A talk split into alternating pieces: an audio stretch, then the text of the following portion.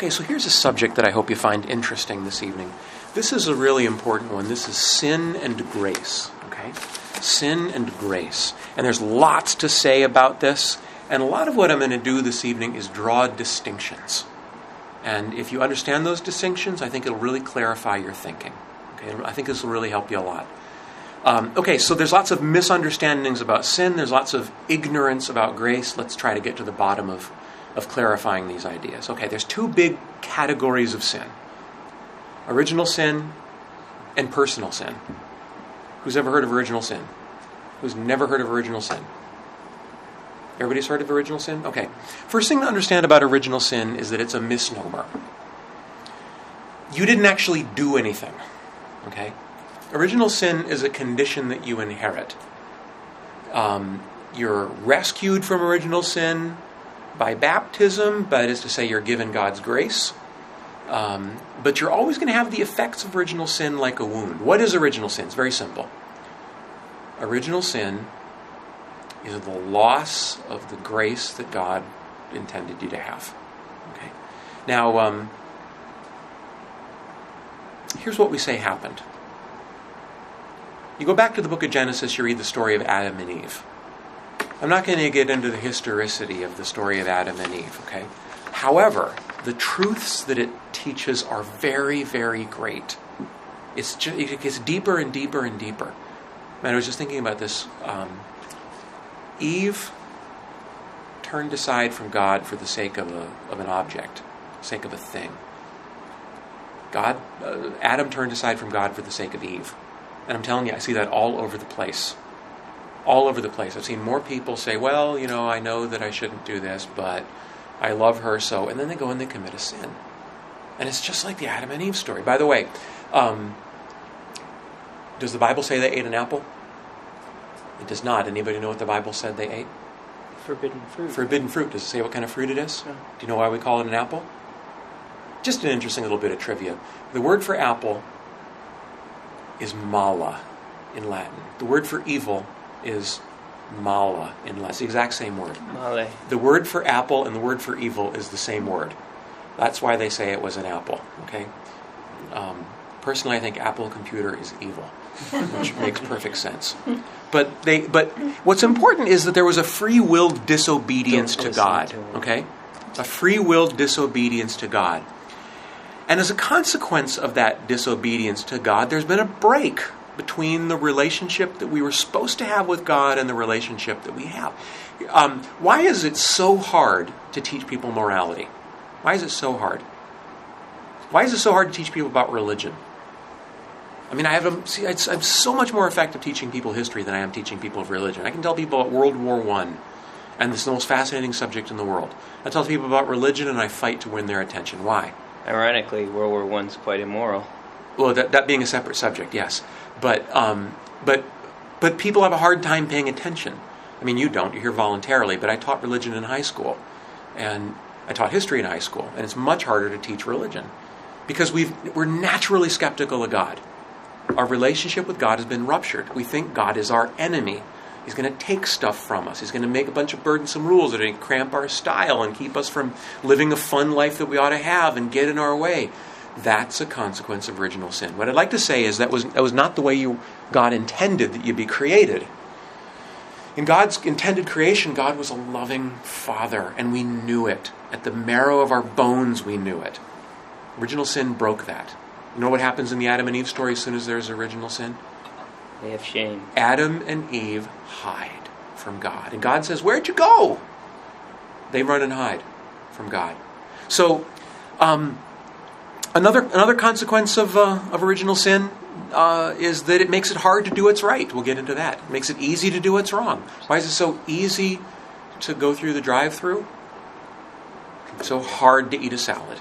Why is it so easy to stay up late, too late, and so hard to get up early? Why is it so easy to tell a lie and so I mean, I, you, you could probably get some biological reasons for this and some evolutionary reasons for this, but what I want to tell you is a theological, spiritual reason for it. It's because there's a relationship with God that was supposed to be there. It's been broken. This is what we call original sin. In fact, it's been said, think about this for just a moment. Original sin is the one belief of our faith that you don't even I should say, one of the beliefs of our faith that you don't even need faith to believe. Can you not look at, like, imagine an alien from outer space, they come down and they just observe the human race. Well, the first thing they're going to observe is, man, they're screwed up. Something wrong with them. Something wrong with them. I don't see, they don't, eh, squirrels aren't screwed up like this. Chipmunks aren't screwed up like this. Plants in gardens aren't screwed up like this. But those human beings, they're screwed up. And what we're saying, I'm giving you a theological reason for it. Now, you can say it's not fair, and you could make a very good point. You didn't do anything wrong. You're just born like this, right? I tell you, for the longest time, this was my gripe. I learned about this in high school. I learned about this in grade school, Catholic high school, Catholic grade school. They told me about original sin. I thought, that's a raw deal. I didn't do anything wrong. And that is, ever, ever thought that before? Anyway, I think about these things. It's probably why I became a priest, okay? Um, and it's true. It isn't fair. It isn't fair. However, part of the fact that you're a human being, and it's just in your nature, means that what somebody else does affects you, whether you like it or not. Now, this works in two directions it works for the good and it works for the bad. So you say original sin isn't fair. I might have used this image before, I'll probably use it again. And I say, yeah, it isn't fair. But nobody ever looks at Jesus dying on a cross and says, That's not fair. I should get to die too, right? Somebody should crucify me. That's not fair. He gets all the crucifixion. What's wrong? I, I tell you that it, it, it's true. One person's bad action brings you down. Like you never tried to blow up an airplane, but you have to go through security as though you might. It's not your fault. On the other hand, um, when one person does an act of great kindness, it's like the whole world is ennobled by it everybody's lifted up. You didn't do an act of kindness, but you benefit from it.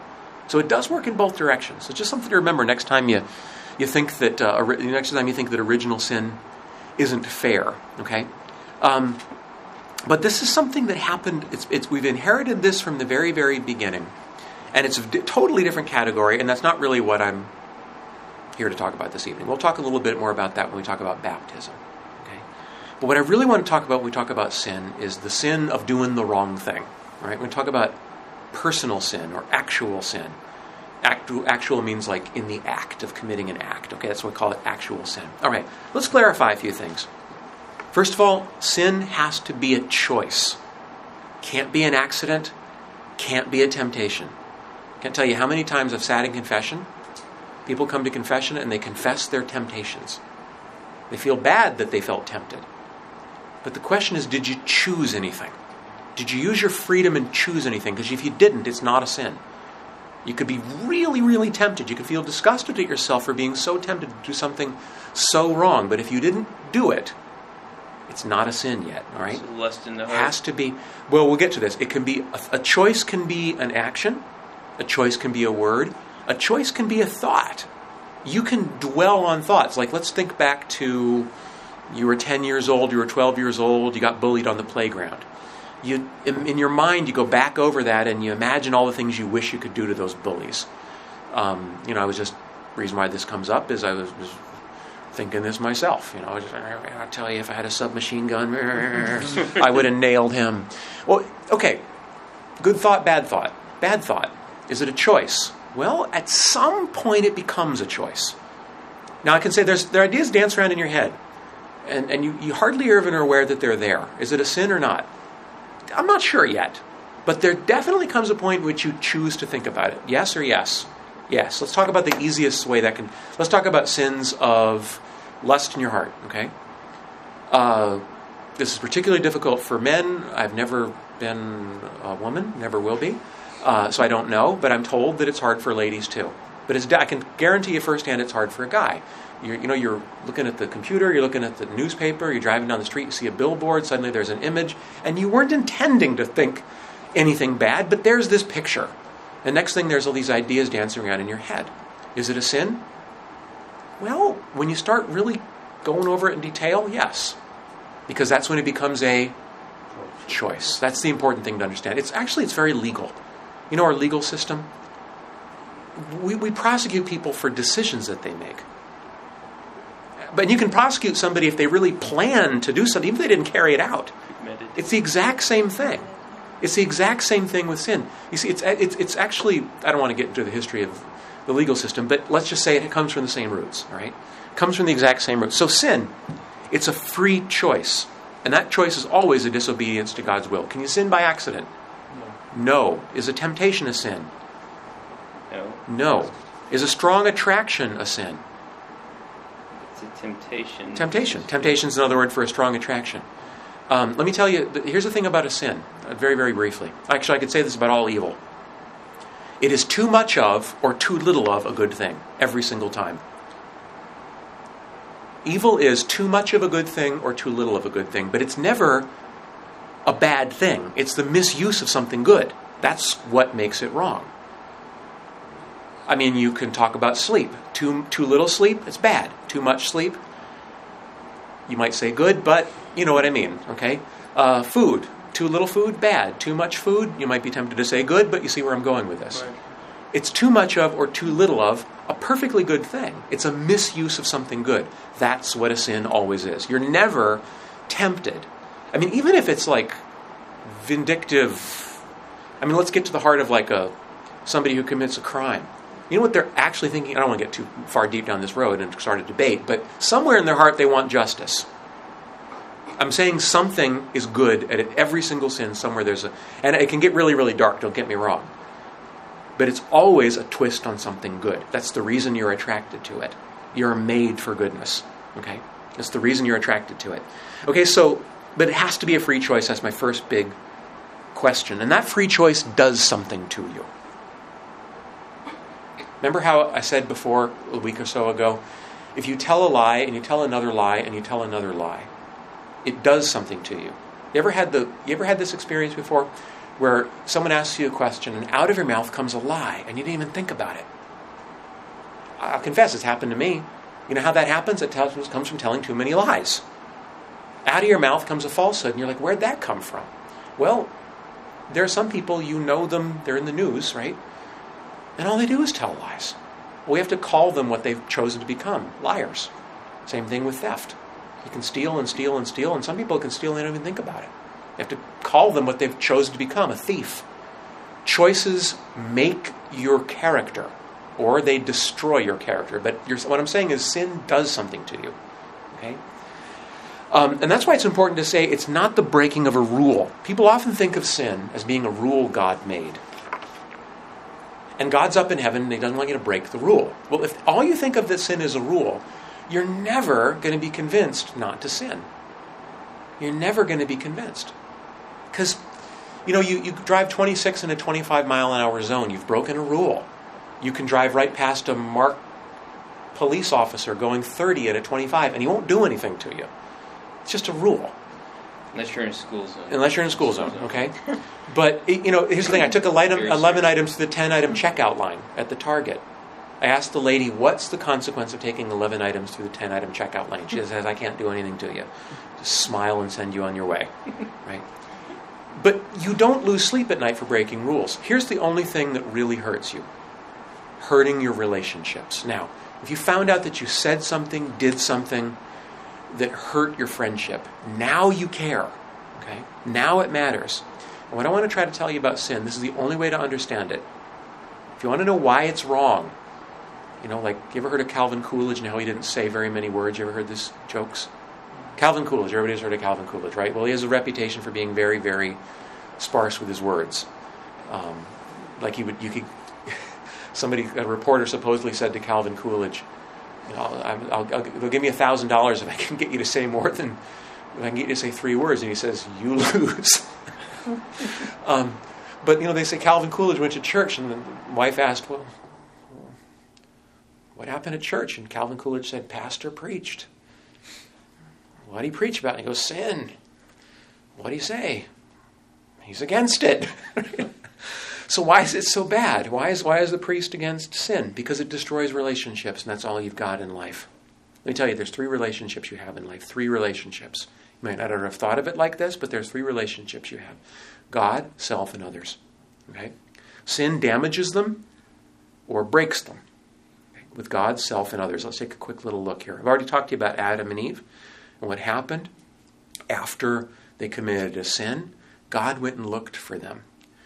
But have you ever felt like God doesn't love you? Don't have to answer me. You ever felt like God doesn't care? You ever felt like God loves everybody else except you? Um, the more you sin, the more you begin to feel like Adam, and that's why I say the Adam and Eve story has so many great d- details. The more you begin to feel like Adam and Eve who ran away from God. You think God has run away from you. The truth is, you've run from him. That's what happens. Remember, I told you about the prodigal son story? And the prodigal, the father embraced the guy who ran away with all his money and squandered it in Vegas. It wasn't Vegas, but you know what I mean. Okay. Was the father ever, ever deficient in love for the son? Never. And that is truth about God and us. But it hurts your relationship. You think God doesn't love you. That's a consequence of sin. And that's one of the worst things. A sinner will begin to think, I can never be forgiven. And you'll find these people, and they've committed terrible, terrible sins. Legitimately terrible sins. I mean, I've heard confessions for 20 years, I've heard some frightening things. And, and, and people sometimes they have a hard time believing God can forgive them. Sin makes you think God can't forgive you. It hurts your relationship with God. Okay, and that's very very important. Very very important uh, to understand. Before sin, God was a loving Father. After sin, He's a stingy taskmaster. He's a tyrant. It's not just that. It's not just that God can't forgive you. It's that you don't trust Him. It's that you think that His rules get in the way of your happiness rather than enhance it. Um, it means that you are skeptical uh, of God or anybody who represents God or anybody who tells you about God or speaks about God. I think I used the image of a, of a teenager playing basketball, didn't I? Maybe I did, maybe I didn't. I can't remember who I say what to. I talk to so many people. So pardon me if I repeat myself. But you know, a teenager plays basketball. Why is he playing basketball? Because he loves the game. You tell him about basketball, he's going to try to soak up every word that you can possibly tell him. LeBron James steps out of a steps out of a limo and teaches him basketball. He writes down every last word he says. He tries to memorize his advice because he loves the game. Well, that's the way it should be with us and God. Anybody who tries to draw us closer to God, we want to drink up every word they say. But we're not like that. What I want to tell you is that's one of the consequences of sin. The more we sin, the worse that gets. It hurts that relationship. And that's the most important relationship you can have. I was reading about an epidemic of suicide among middle school students. Apparently, this is going on all across the country. Middle school students. Long story short, the greatest antidote to suicide I can possibly think of is to convince someone that, that, that, that they're known, that they're loved, that they have a purpose. Actually, I once talked a kid out of suicide, once. This is what I said. Just FYI. I said, Would you stay alive if your, if your life could help somebody you love? What if you, you, you and you alone could help somebody you love? Would you stay alive? Yes, I would. Great. Now, what if you're not going to meet that person for five years? Now, what if you're not going to meet that person for 10 years? Isn't it worth? I'm, I tried to convince him he had a purpose. That purpose comes from knowing who God is. That purpose is destroyed because sin destroys that awareness. That's why it's so bad. Does that make sense? It's the most powerful relationship you have, and sin weakens it. And we want to build it back up. That other thing, I think this one's the most obvious. Sin breaks your trust between persons. Isn't there great distrust, men to women, women to men? The bonds between us are torn uh, bonds between nations. Um, and that's why I said there's a communal element to sin.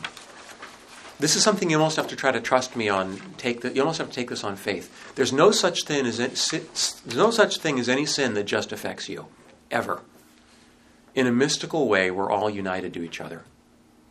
And that's why you hear about an atrocity across the ocean, right? And some mass shooting in France.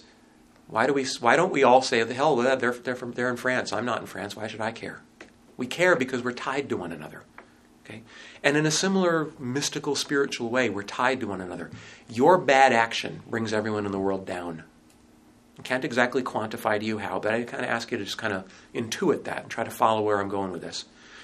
Um, if nothing else, by diminishing God's uh God's uh, image in you, so I, I, hear confessions for second graders every year, second graders making their first confession. And every year, second grader parents come into confession. And I'll say, Why are you going to confession? And you, you know what they'll say? They'll say, Because I now realize that what I do affects my kid, and I want my kid to be better. For His sake, I, I want to shape up my act. Okay? So it's one of the most powerful motives we can have to get our to get our act together. Everything we do, even if it weakens your own goodness as a man or a woman, um, it hurts people that we sin. It's very clear in great sins. Somebody commits a war crime, somebody blows up uh, twin towers, whatever it might be. It's, but I want to tell you, it's just as true for every sin. Now, here's one of the most mysterious ones sin makes you hate yourself. Now, let's build to this. When you wake up in the morning um, and you don't hit the snooze button, you know you're supposed to get up at, let's just say in my case, 5.15. That's my I must get up hour. And you do it. Don't you feel good about yourself? When you hit the snooze button, you gain some sleep, but at what price? Somewhere down inside, you kind of hate yourself for it. When you don't take the second slice of pie, when you don't go through the drive through, when you don't tell the lie, whatever it might be, don't you kind of feel good about yourself? When you do give in to your passion that you know you shouldn't, don't you kind of feel diminished? I had a psychiatrist once uh, that I knew, and he told me that he wished he could have gone to seminary because he'd love to learn about confession.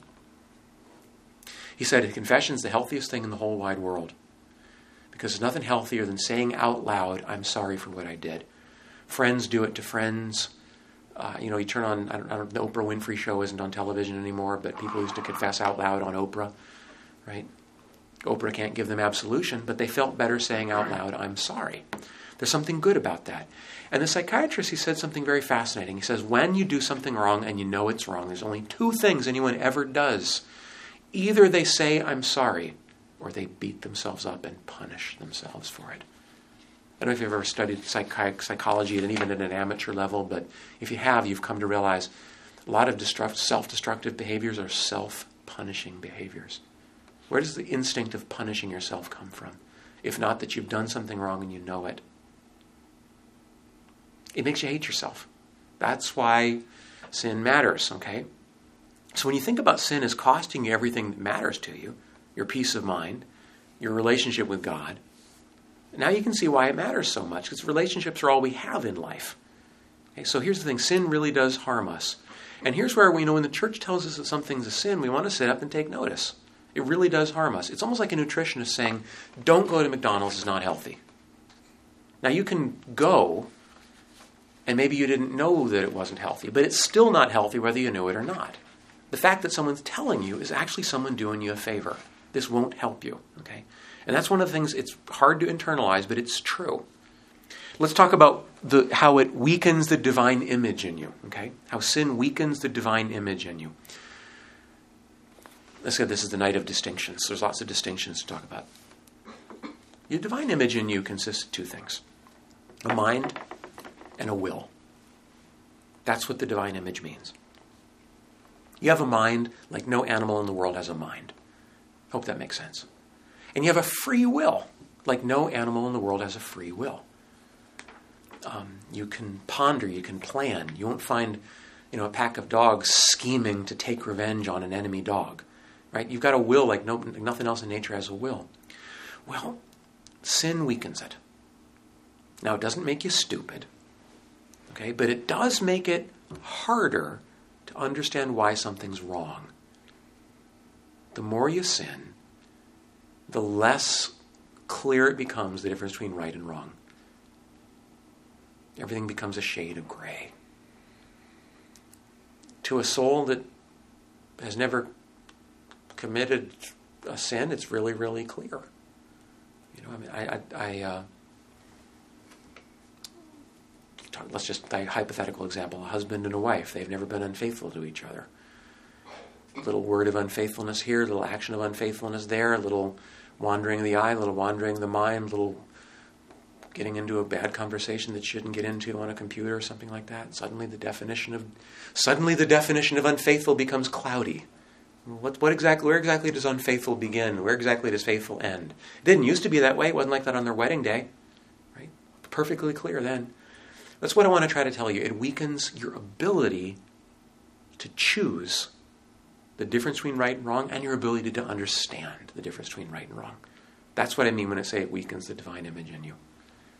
It's actually really, really clear to somebody who's never committed a sin the difference between right and wrong.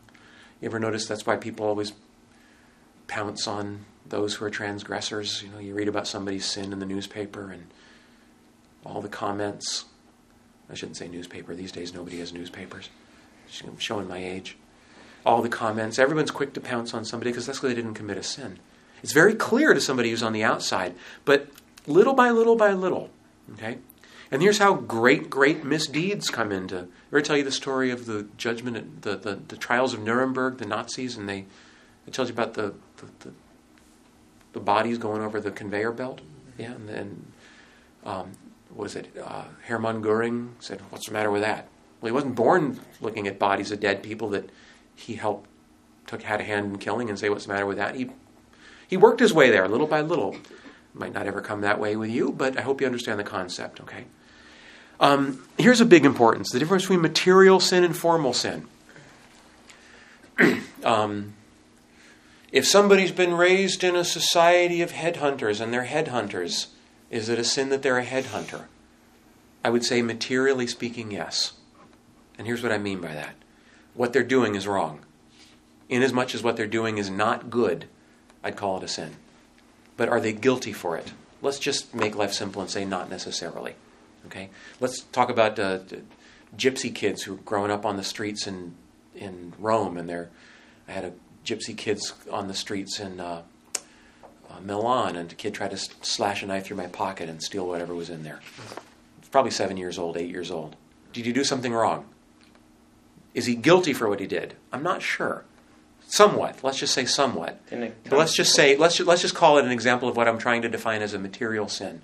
Let's a real simple example would be a, a kid drawing. I get this as an example that's in your notes. A kid drawing on the wall in crayons, and he's three years old. Did he do something wrong? Is he guilty for it? three year old, let's just say no. Let's just say uh, let's just say he has no idea the difference between right and wrong at that age. We'll make it two years old. Make it even clearer. I'm trying to make I'm trying to draw a distinction here. People will often say that something's wrong, but somebody doesn't know that something is wrong. Therefore, it can't be a sin. What I wanted to say is they're not guilty if they don't know, but I'm still saying something's wrong. I'm going to call that a material sin. Make sense? Okay. Does it destroy your relationship, a material sin? With somebody? I'm going to say no, it doesn't. Does the little kid who draws on the wall in crayons? I, I saw a Facebook the other day, and the kid got into the mom's wallet, tore up all the money. Tore up all the money.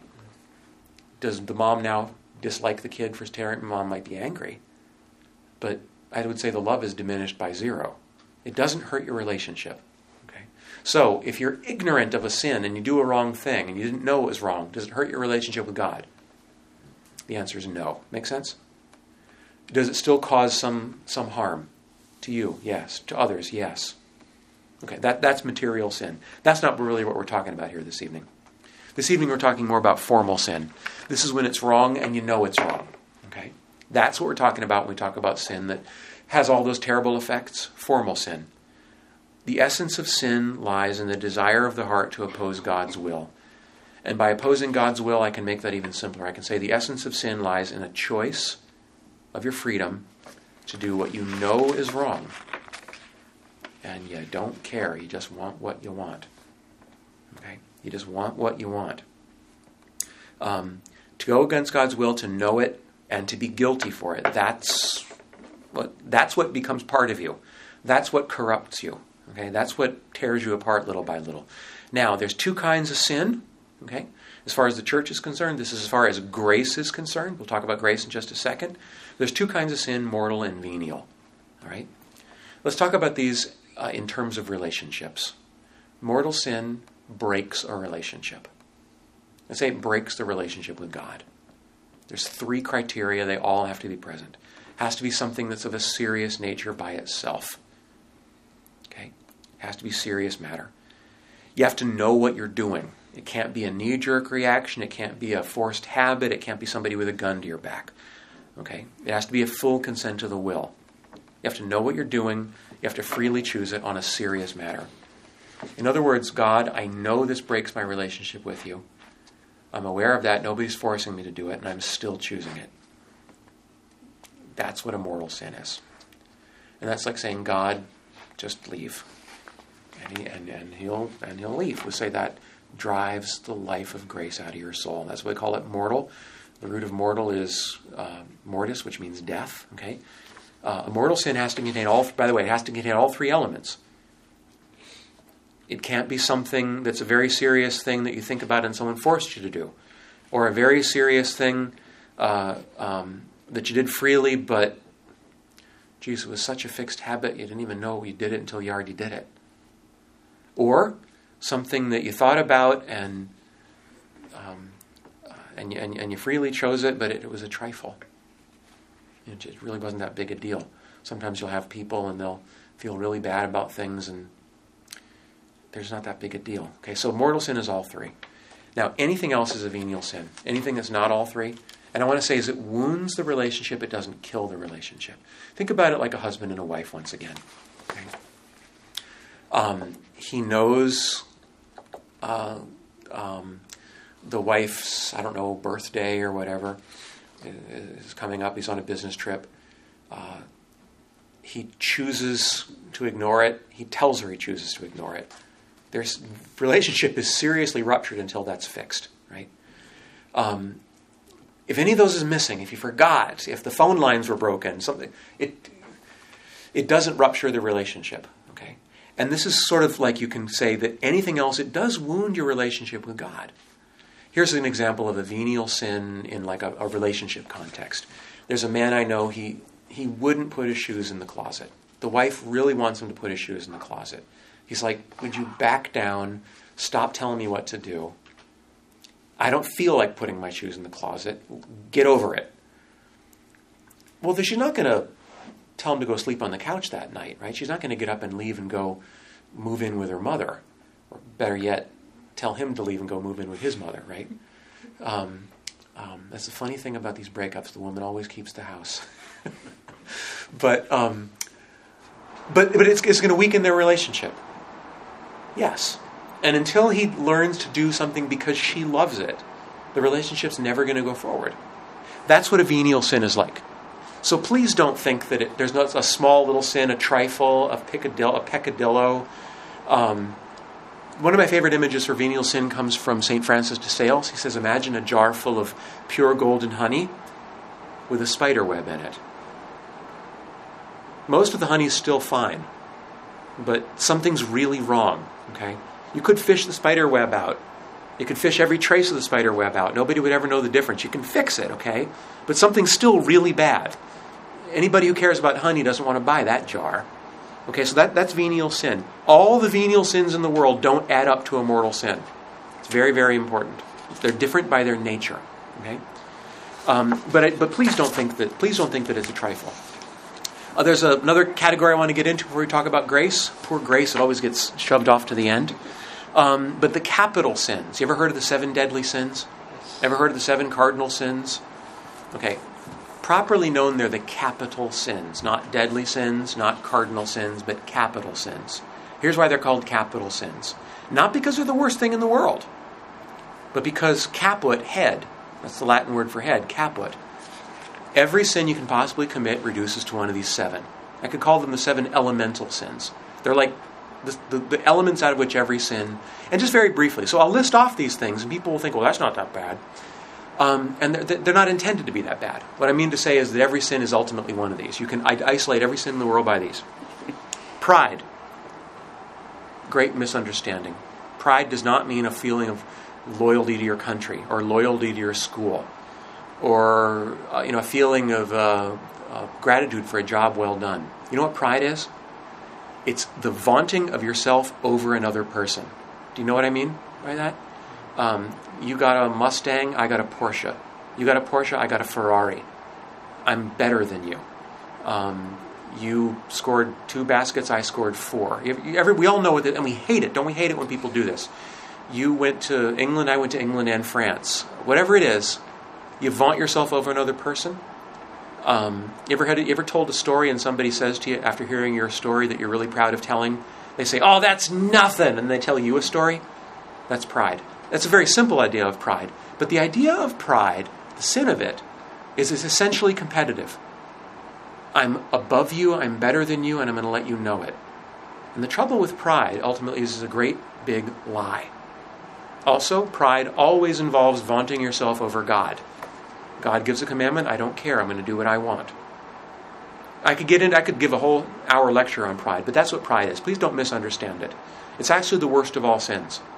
Basically, every sin reduces to pride because every sin reduces to saying, I know better than God. And you don't, okay? Avarice, greed. It could be theft, it could be fraud, it could be stinginess, it could be cheating on your taxes, it could be injustice. Um, it could be um, counting your change after going through the checkout line and realizing that you were given too much change and saying, huh, it's not my problem. Okay, avarice, okay, greed, lust. Did I tell you? I, I, could go on and on about lust too. You know what? You know what? I could. I can't tell you about lust without telling you about the proper nature of human sexuality. Lust is a misuse of it. I can give you the briefest of all definitions. The briefest of all definitions. It's when you misuse human sexuality, and ultimately, that is the using of another person for your own gratification. Ultimately, all sexual sin reduces to that. Um, a person becomes an object. if you don't mind that I kind of foray into R rated here, I had a woman once, she was telling me all about the, the, um, the uh, crimes that are, the grievances with her husband. And she says, I can summarize it all this. He uses me to masturbate. That's lust. Okay? Um, it's a misuse of what God intended sexuality to be. Anger. I can give you a simple summary definition of anger. It's when something gets in the way of a good you're trying to, uh, to achieve. That's anger. And it can be justified. If the good you're trying to achieve is a very, very great thing, like defending or protecting somebody, even Jesus got angry. Anger isn't always a sin but most of the time it is. I saw somebody yell at a woman in the Wendy's, the cashier at the Wendy's, because he didn't want ketchup on his burger. Okay, there's a good there. He wanted a, a, tasty burger. Something got in the way of the good. Ketchup was put on a burger. What he did in a consequence was far, far, far disproportionate. That's anger. Okay? Quarreling. Ever thought of gossip or slander? First cousin of anger. Okay? Gluttony very, very briefly, it's a misuse of food. Can, can food be misused? Yes. Okay. Uh, our society is full of people that misuse food.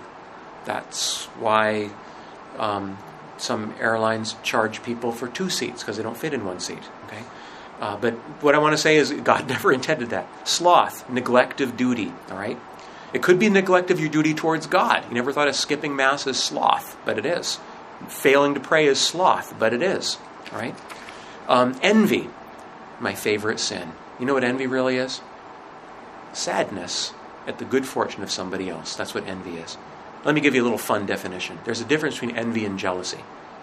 The reason why I said envy, not jealousy, they're not the same thing. Jealousy is thing centered, envy is person centered. Here's jealousy Fred won a trip to Hawaii. Damn, I wish I could go to Hawaii. That's jealousy. What's it about? Going to Hawaii. Fred went a trip to Hawaii.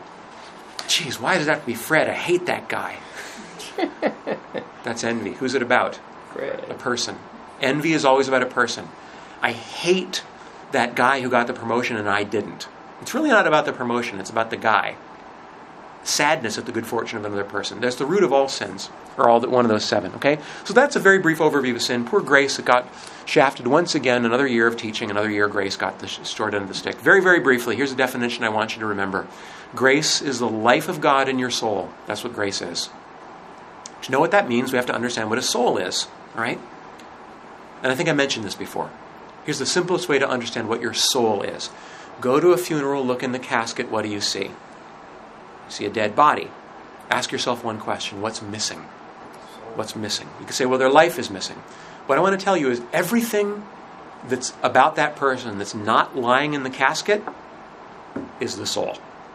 So is your soul your sense of humor? Yes. Is your soul your memory? Yes. Is your soul your your faults? Yes.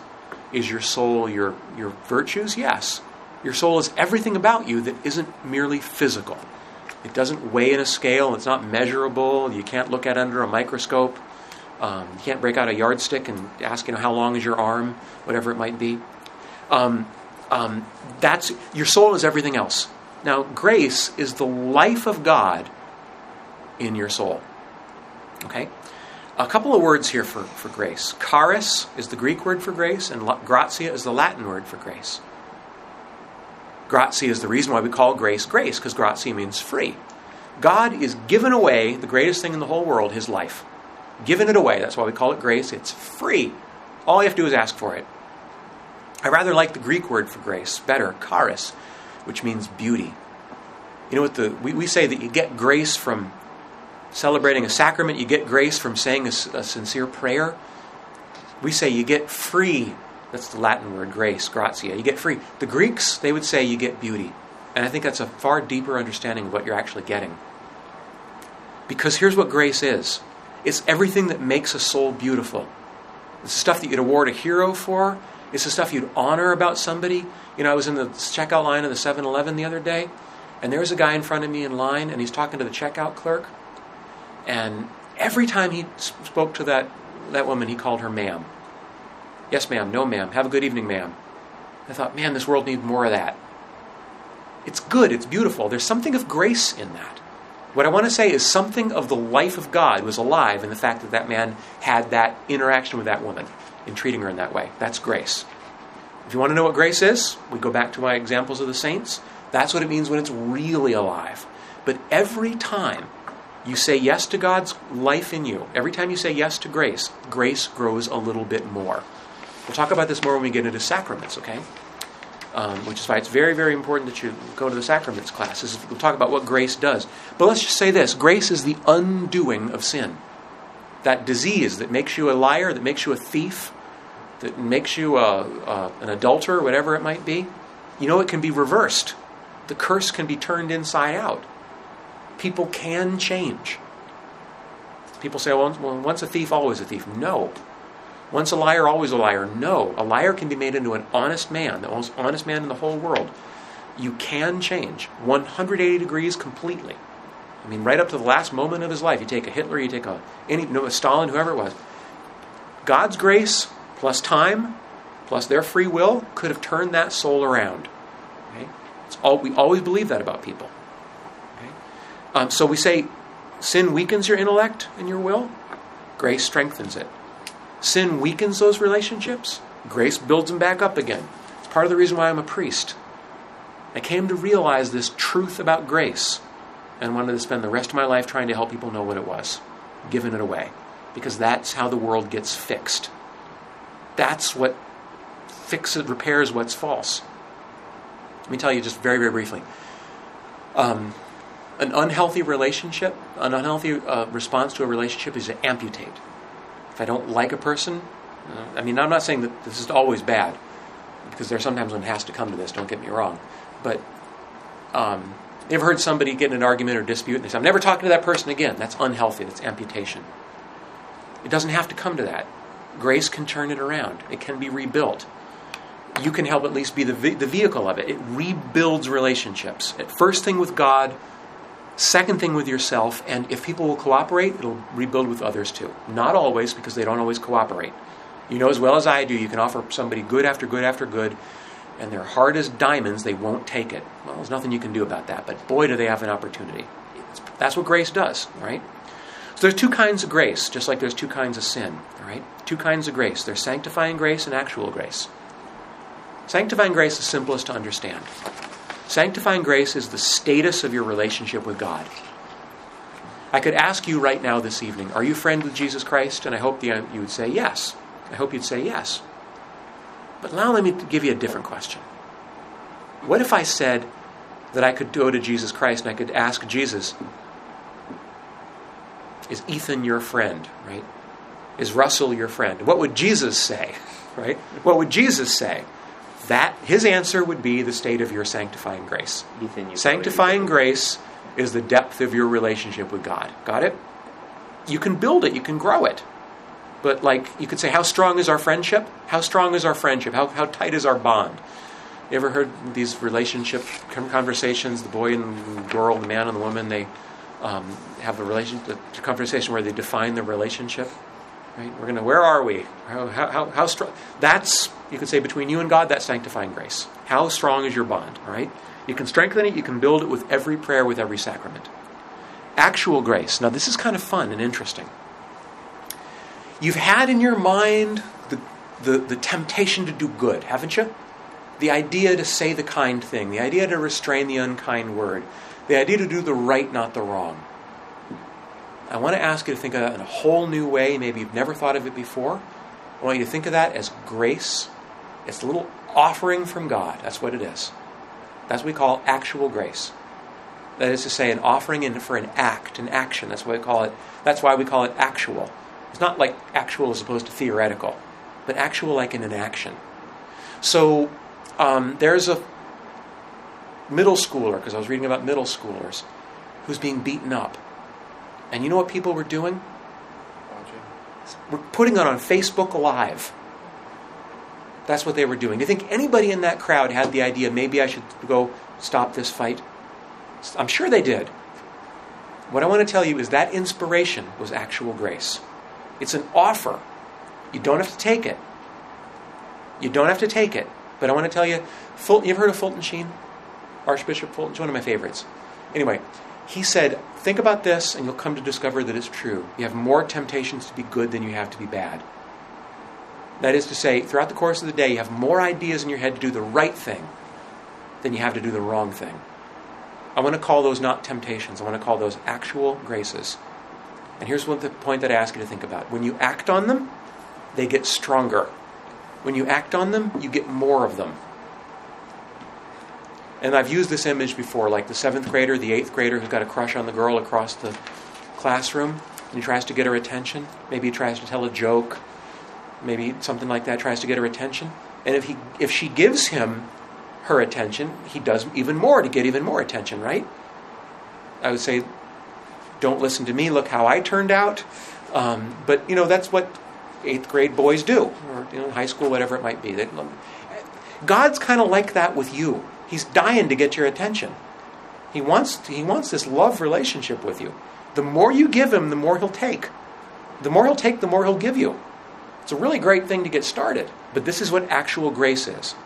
But unfortunately, it works in reverse. If you don't take it, it gets weaker.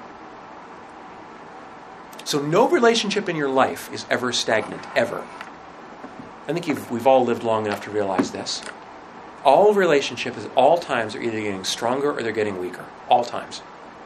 Every relationship you have. And I want to tell you, it's the same with God.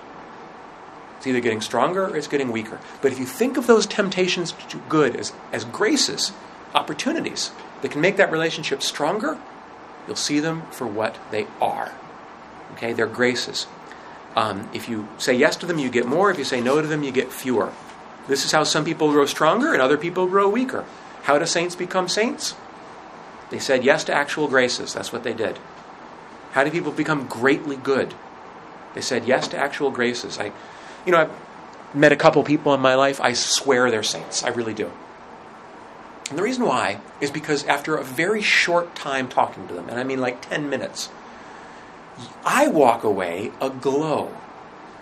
I'm, it's like I feel like I'm a better person for just having been around them. These are people who said yes to lots of actual graces. God wants to make you like that.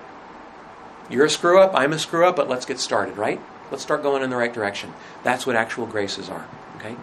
Um, they, they, they help you get more sanctifying grace. They restore it, they increase it, they strengthen the sanctifying grace, okay? Um, um, but the whole of Christian life is a response to God's grace. Whole of Christian life is a response. Every good we do, even the thought to do it, it's always God's offer, and all we do is respond. We actually don't initiate. If you have the idea to do something good, the idea came from God. God always initiates, okay? Always, always, always. A little meditation for you here at the end. Signs that you're lacking in grace, signs that you're filled with grace. And by the way, these always go together. Um, they, they, they come in groups, they come in bands. Selfishness, fury, factions, envy, uh, rivalry, hatred, uh, licentiousness, impurity.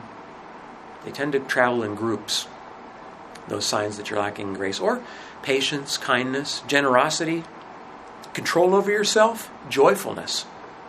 signs that God's grace are present. Just little things to think about, okay?